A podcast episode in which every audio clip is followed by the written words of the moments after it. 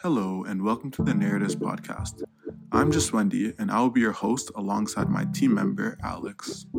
I'm also a podcast team member of the Narrative Medicine Project, which is an initiative of McMaster University health science students interested in exploring and promoting the many benefits of a narrative based approach to healthcare. This podcast is one of the ways that we're bringing our project to you.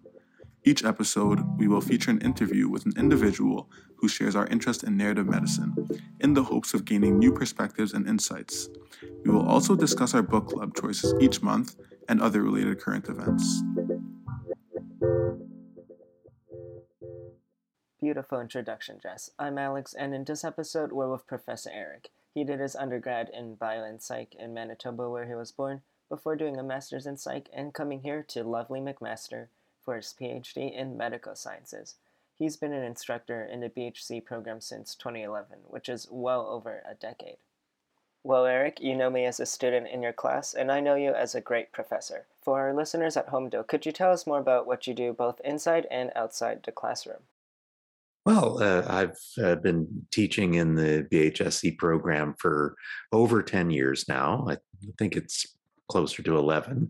And I've been uh, getting into more and more teaching of different courses.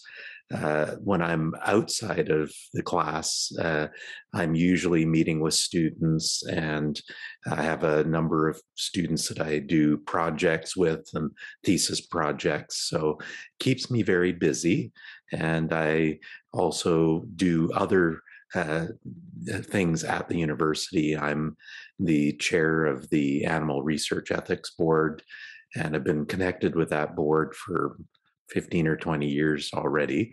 So, uh, lots of things to keep me busy. Great. And overall, how would you say your experience was as a professor and on the Animal Research Board? Well, I've found that uh, a lot of things that I've done seem to resonate well with what I've been doing academically over the years. Uh, I started off as a uh, research technician doing work with animals, and certainly uh, that has developed and I've grown in the, the, roles that I've been in. And everything I'm doing now takes advantage of all of the things I've done before, which tells me I'm in the right spot. it always feels good to know that you're in the right place. I'm curious, Joe, could you tell us more about what inspired you to join the ethics board in the first place? Well, I've been uh, working with animals for 30, 35 years or so. And it's always been a critical thing to do it properly. And it's usually been my job to do the, the animal work. And I've over the years realized that my uh, hands are not as uh, capable as they used to be. And so I thought I would use my experience to help with making sure animal work is done properly. And it, it is a, a, something that you need to have a lot of experience to do properly, to do well. And so my background really fits very uh, you know perfectly with uh, being on the ethics board and then uh, when they asked me to uh, be the chair I jumped all over it and said, definitely that really helps because the kinds of uh, things that I've seen over the years gives me the context to be able to uh, help with uh, providing suggestions on how to improve, how to reduce the use of animals, and and how to do it just better, uh, you know, at the lab level. That's really awesome. I know, like in the context of narrative medicine, narrative medicine is often applied towards humans, but I think it'd be interesting to think about how it's applied towards animals as well, that kind of kindness and empathy aspect. So I know you mentioned that experience is a really important thing for to be in your position. So could you also talk a bit about the role or the importance of empathy in your role as well? With uh, when anyone works with animals, they can't help but to have a connection and a respect for the animal and that I think is one of the the fundamental drives uh, that kind of is behind what I do with with animals over the years is that I want to make sure that they get the the best possible experience uh, out of what we're doing. And and as an animal researcher i understand the responsibility that goes with working with animals and the privilege that comes with working with animals. So my uh, job and my own personal uh, feelings towards it really have helped to ensure that the animals are treated properly and that they don't get into a position where they have undue stress, uh, pain, that kind of thing. Uh, and most of the stuff that I've worked with animals in the past decade has actually been on cancer pain. And so that is definitely the pointy end of the stick with regards to ethics. And that I think was one of the reasons that I was brought into the animal ethics sphere at McMaster is because I was working on a project and a series of projects that were at the edge where you had to be very careful with what you did. And so my uh, background and my uh, personality kind of fit very well with that and having that empathy for the animals i think is an important thing that anyone working with animals should have just the same with working with people. If you don't have that empathy with patients you're not going to be very effective and you're not going to be well received. And so with animals they can't say no. So I have to take on that responsibility as well to draw the line for what we can and can't do uh, at, you know, at, at every single case.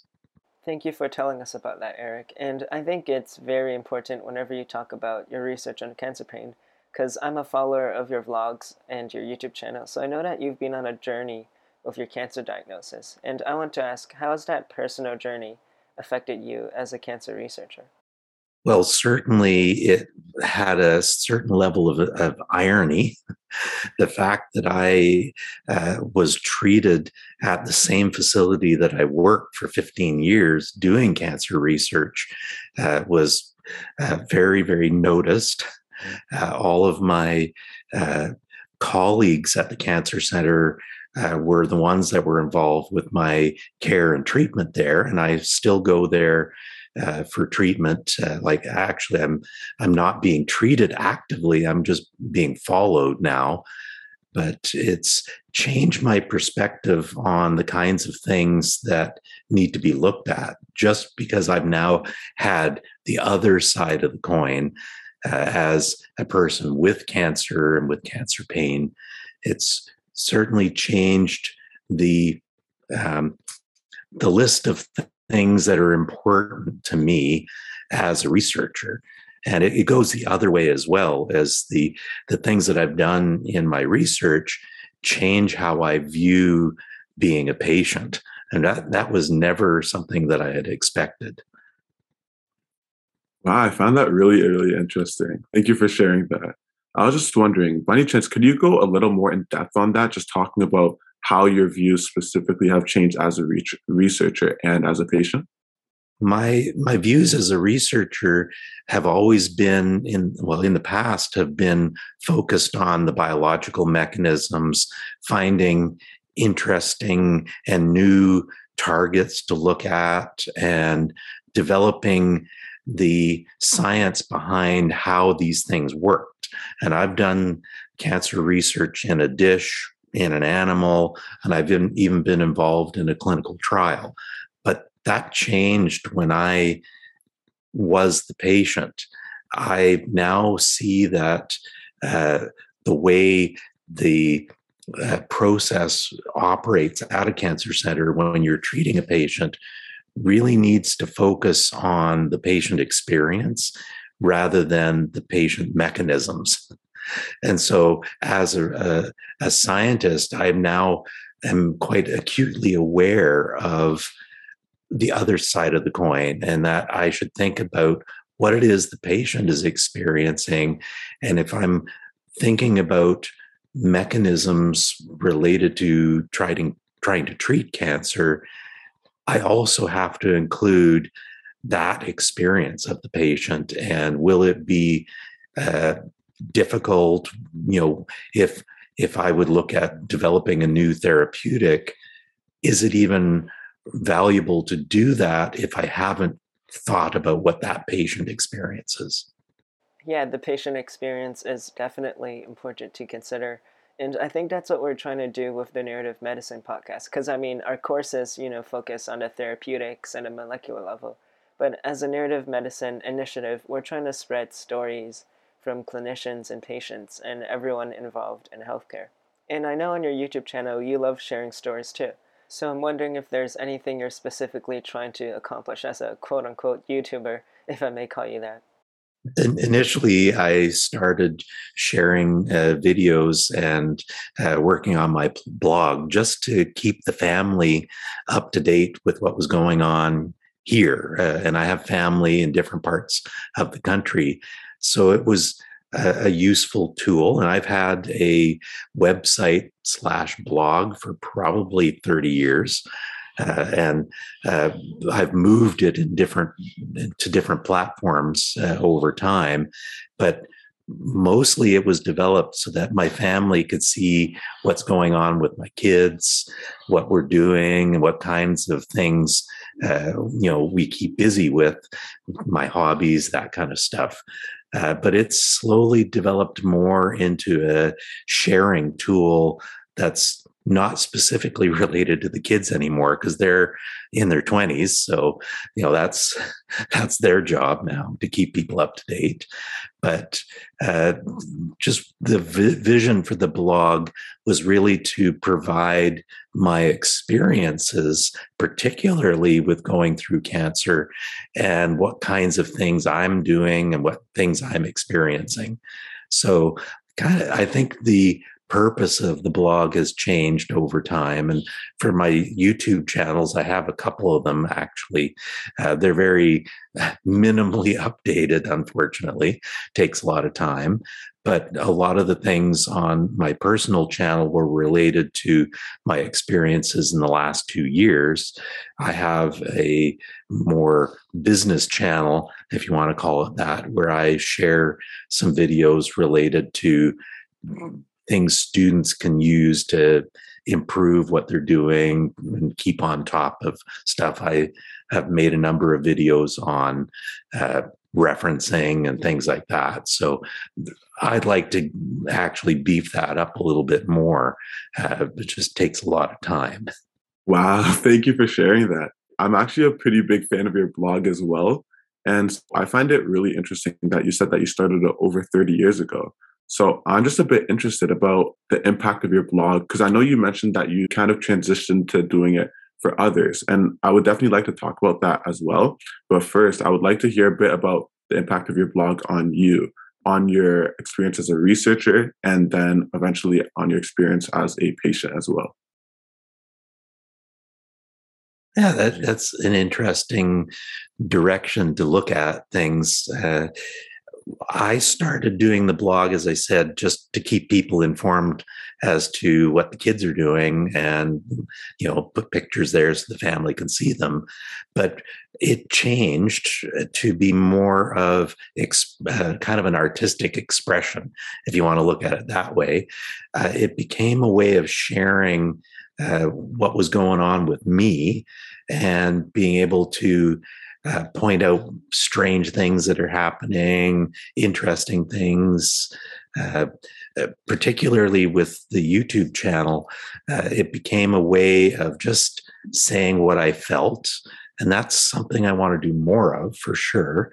Um, I think one of the most popular videos I did was actually a walk and talk kind of video I did when I went hiking uh, over a year ago.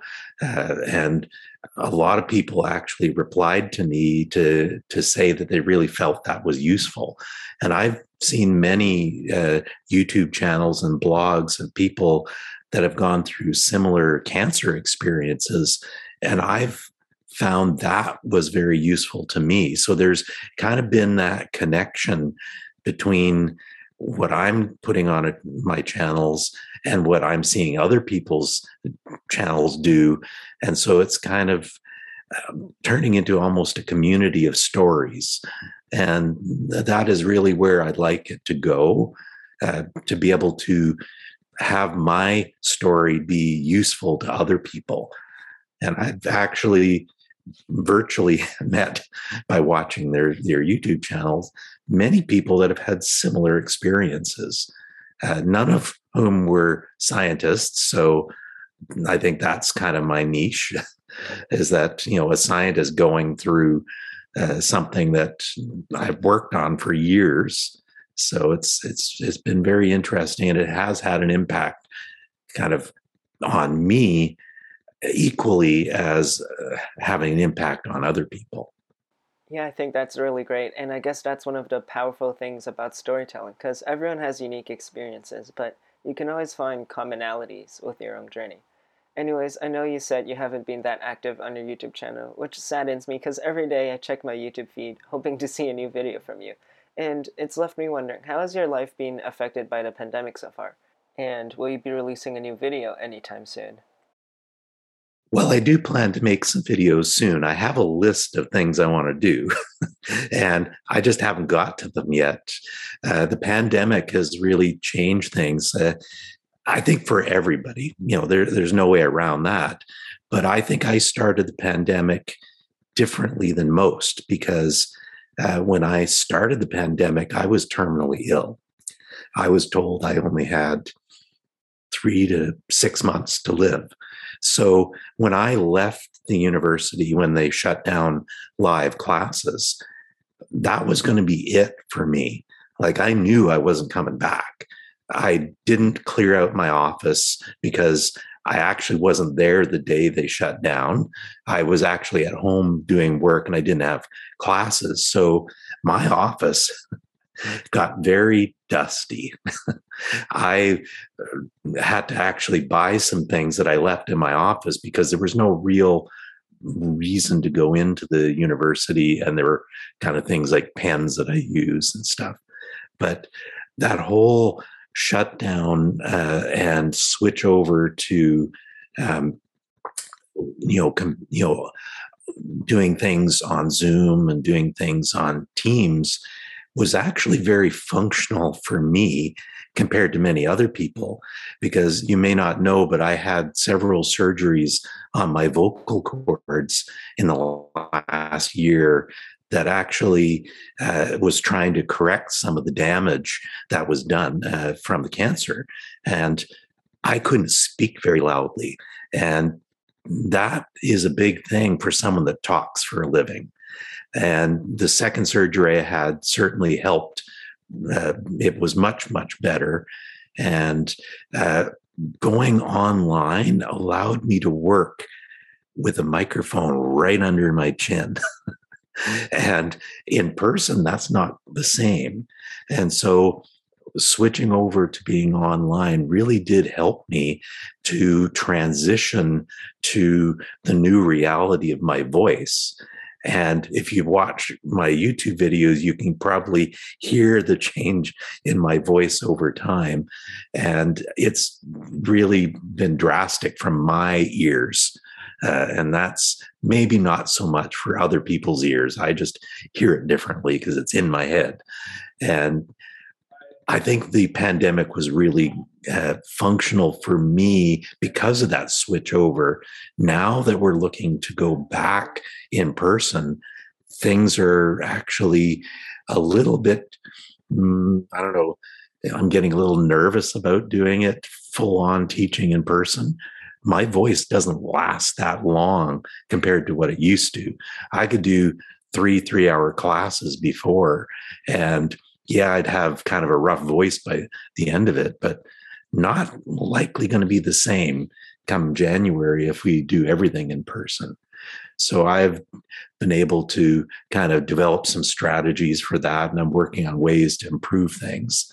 So the pandemic changed what I did for my teaching. For research, I pretty well haven't done much other than help students do their own projects. And I'm working on you know developing some pedagogical research on how learning happens in the kind of things that I do for my teaching. So that is something that I could do uh, without having to uh, physically be at the university. So I've transitioned away from some things, transitioned into some things that have more long term uh, ability to do, regardless of how I do them. So I think the the pandemic has been more of an impact on me than many people just because of the timing of everything. And the fact that I was not planning to come back and I still taught.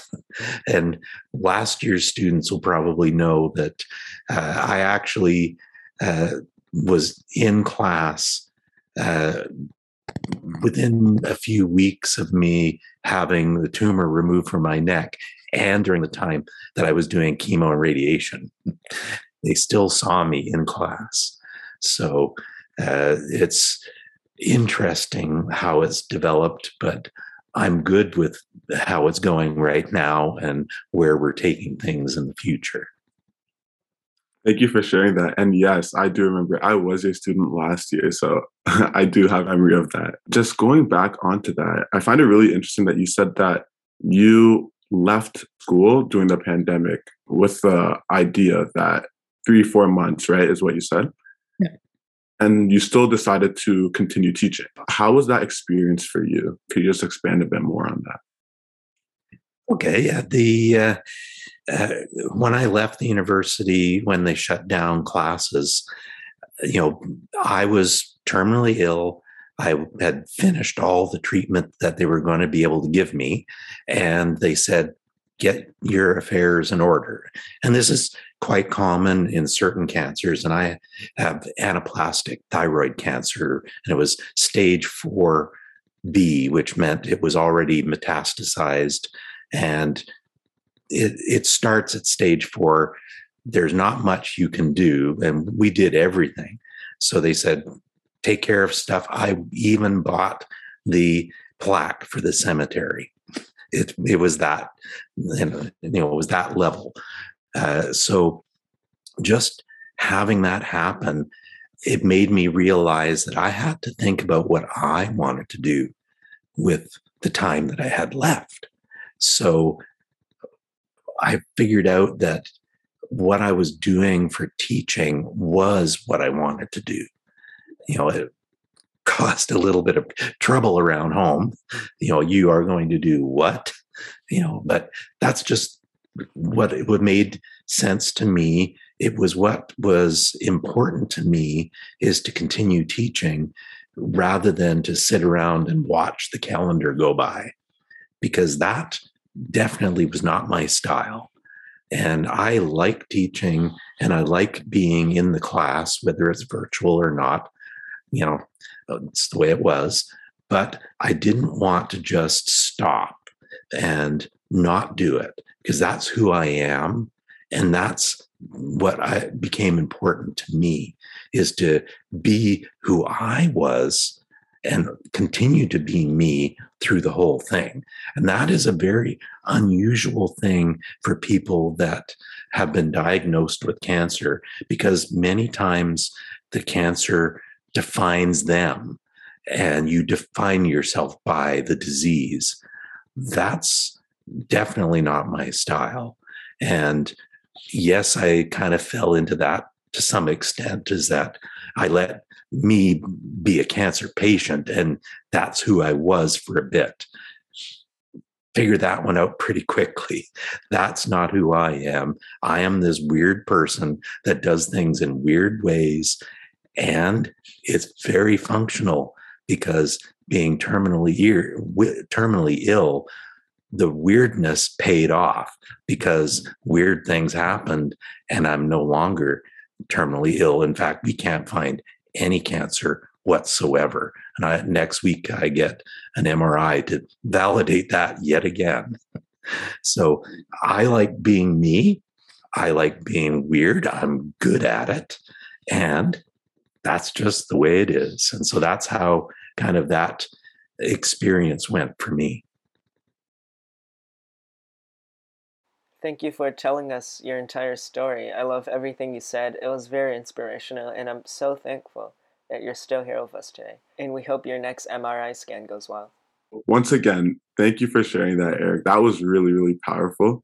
And I know that whoever hears that is definitely going to be similarly inspired by that as well. We're nearing a close to our interview. I would just like to know how do you think narrative medicine might have helped you throughout your journey as uh, a researcher, as a patient, uh, and with your blog? And uh, finally, what are your overall thoughts on narrative medicine as a whole? Well, telling my story and listening to other people's stories was one of the anchors that I was able to hang on to over the last two years because it's it's been a roller coaster. There's there's no way around that, and just the uh, ability to listen and to you know express what was going on is what got me through it.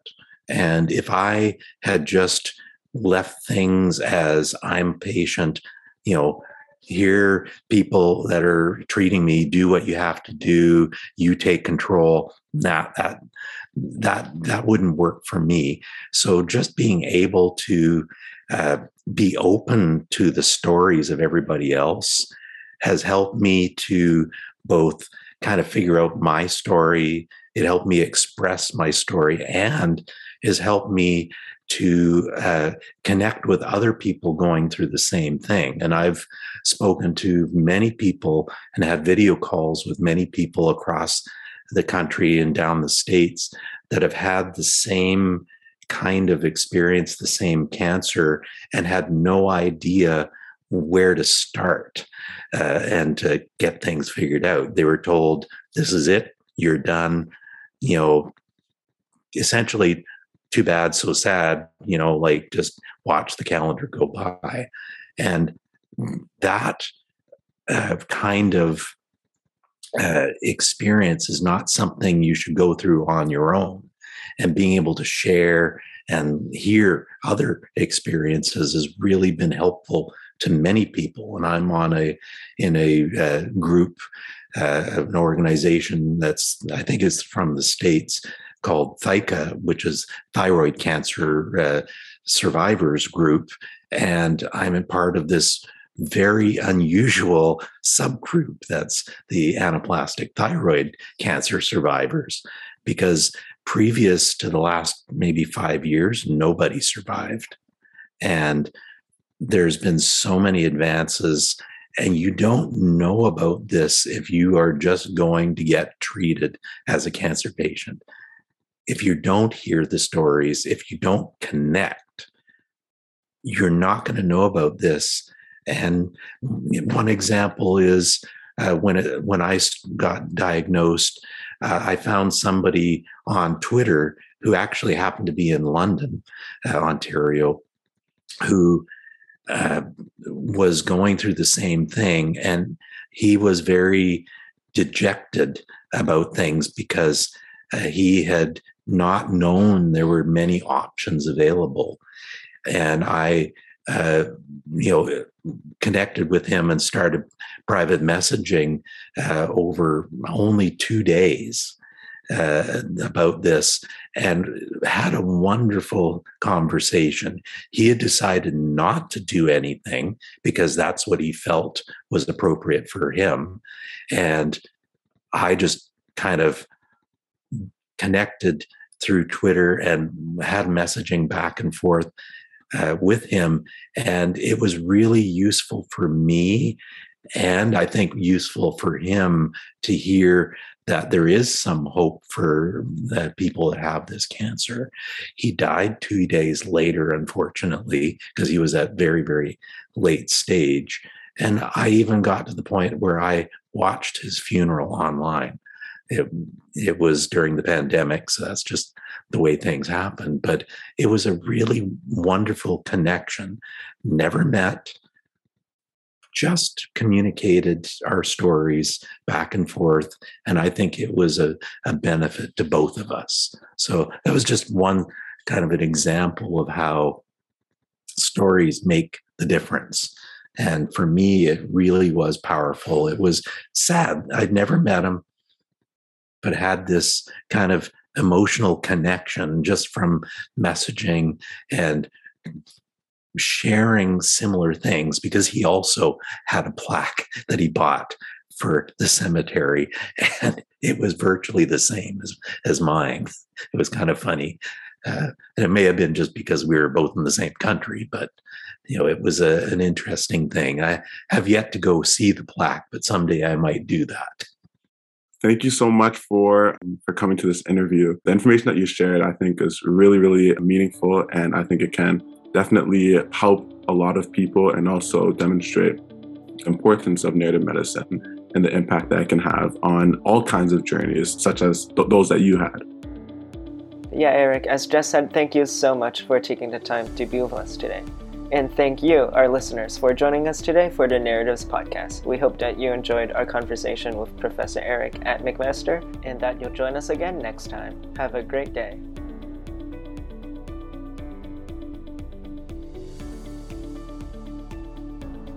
The Narratives Podcast is a production of the Narrative Medicine Project. Episodes of the podcast are released on Apple Podcasts and Spotify.